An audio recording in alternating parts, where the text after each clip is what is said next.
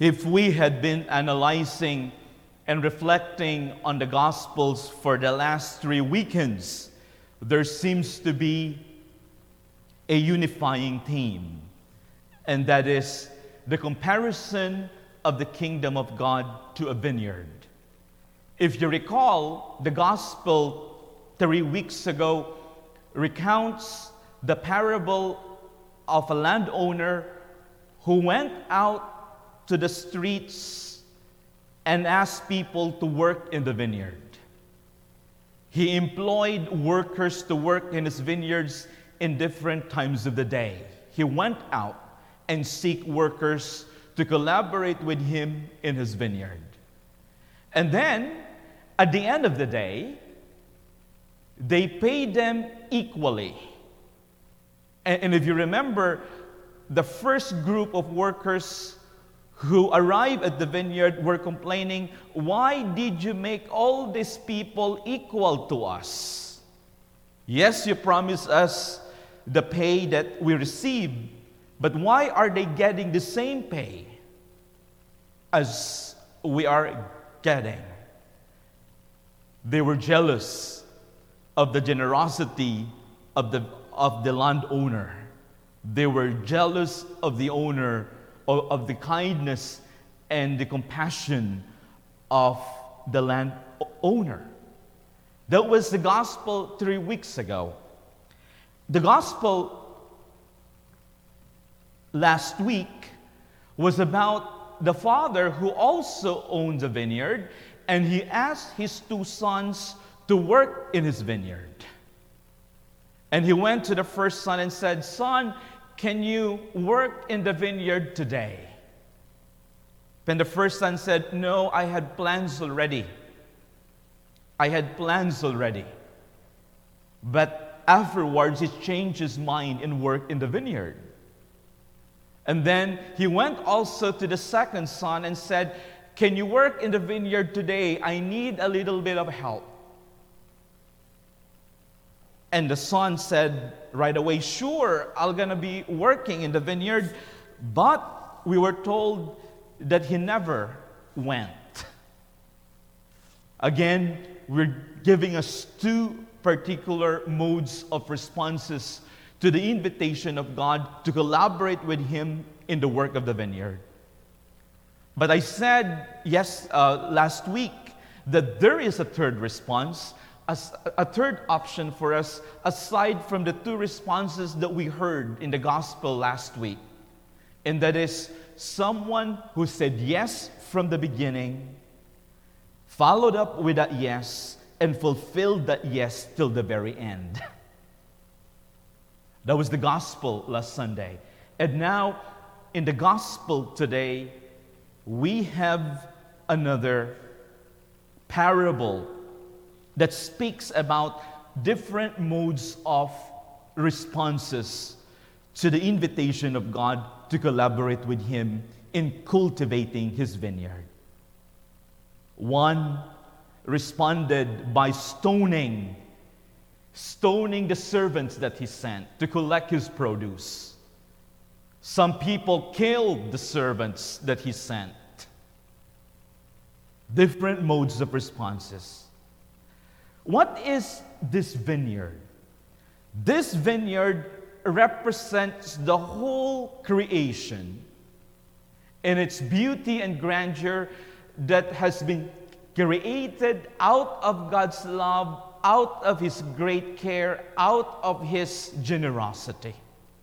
The world is the vineyard, and the landowner is God who prepared it from the very beginning, making sure that it's going to be productive.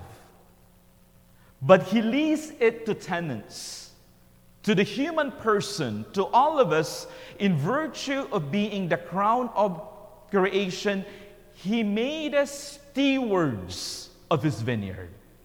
Stewards, and that's the operative word, that's the technical word. We are stewards only tenants, not owners. Meaning, if we are just stewards and owners, we follow the lead of the landowner.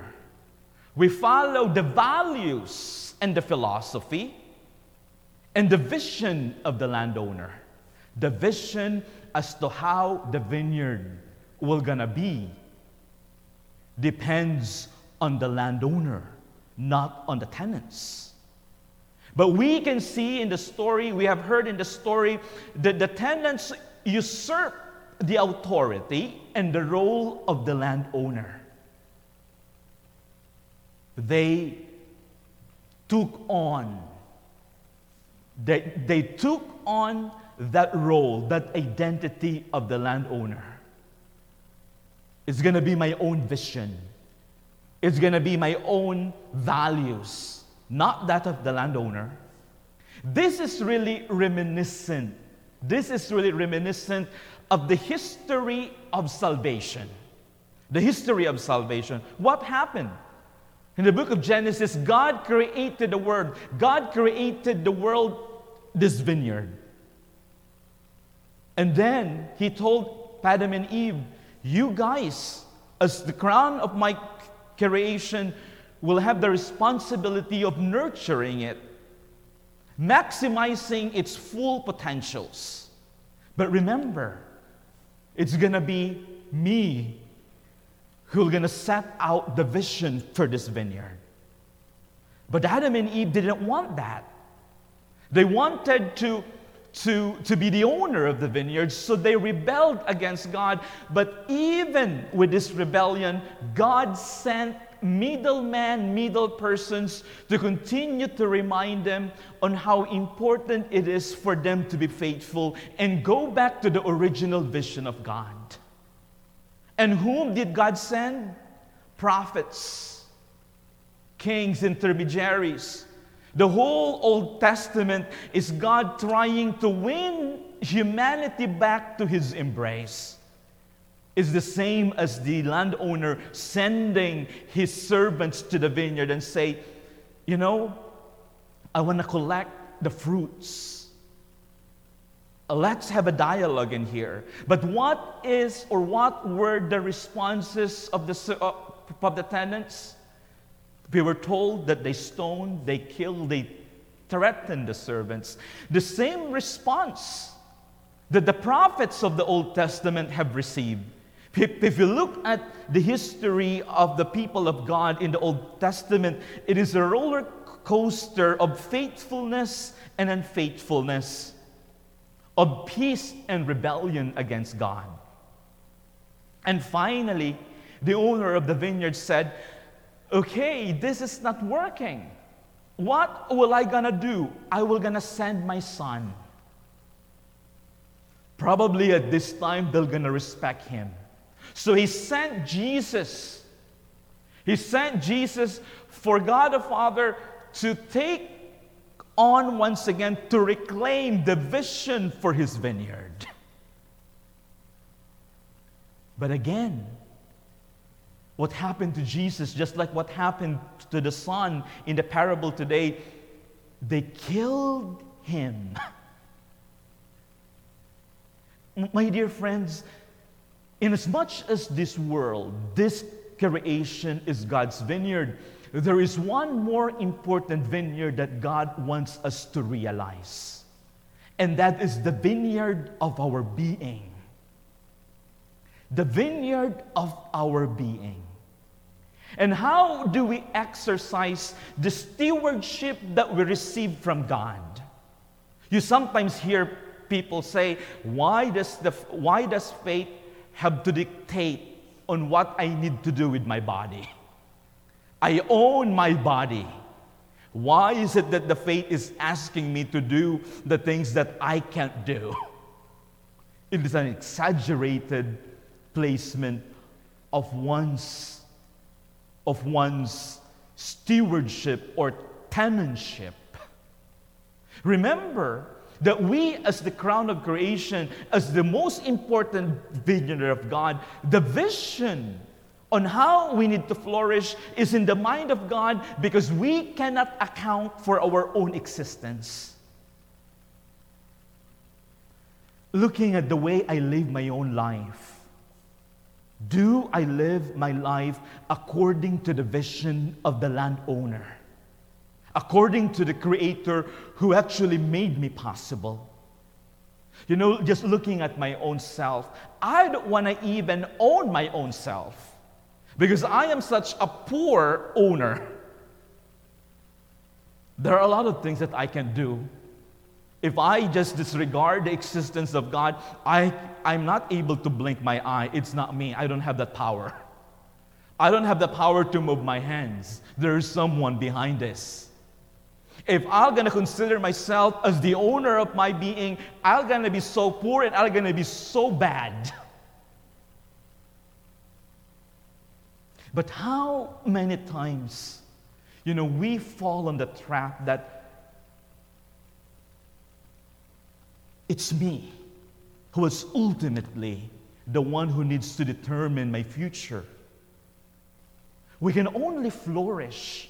We can only flourish if we live according to the plan of God.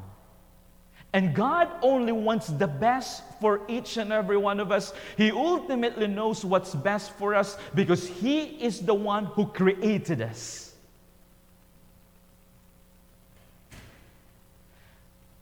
What are the ways that we ease out, that we ease God out in the vineyard? Looking at, looking at our own discipleship,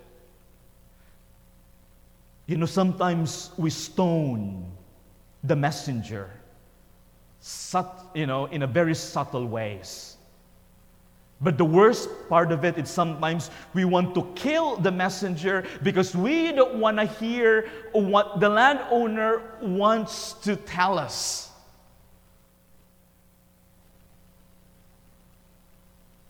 There are a lot of things happening in the world right now where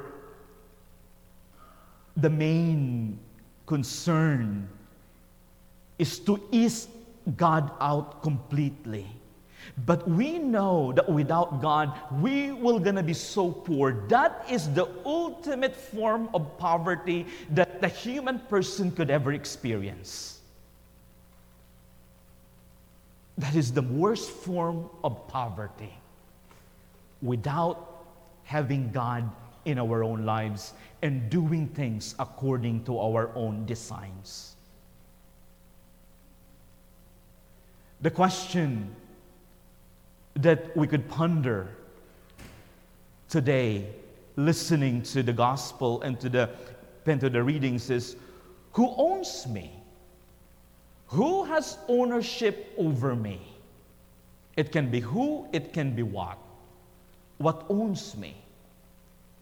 my desire to, to be in power, to be in control, is another person owns me. In virtue of our own baptism, we have been reminded early on. You know, in the rite of baptism, it's very, very clear from the very start. Remember the words of the priest? with the sign of this cross, I claim you in the name of God our Savior. We have been claimed by God.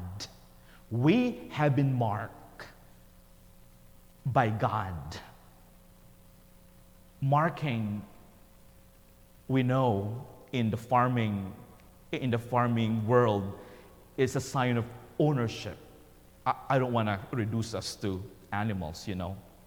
But marking, especially in, uh, growing up, I, I remember for, for families to identify what cows belongs to what family, you know, especially, you know, if you live in, uh, if, if you live in haciendas and all of that, and cows and animals roam around, and families sometimes could not identify what house belongs to what. The mark is the one that gives it away.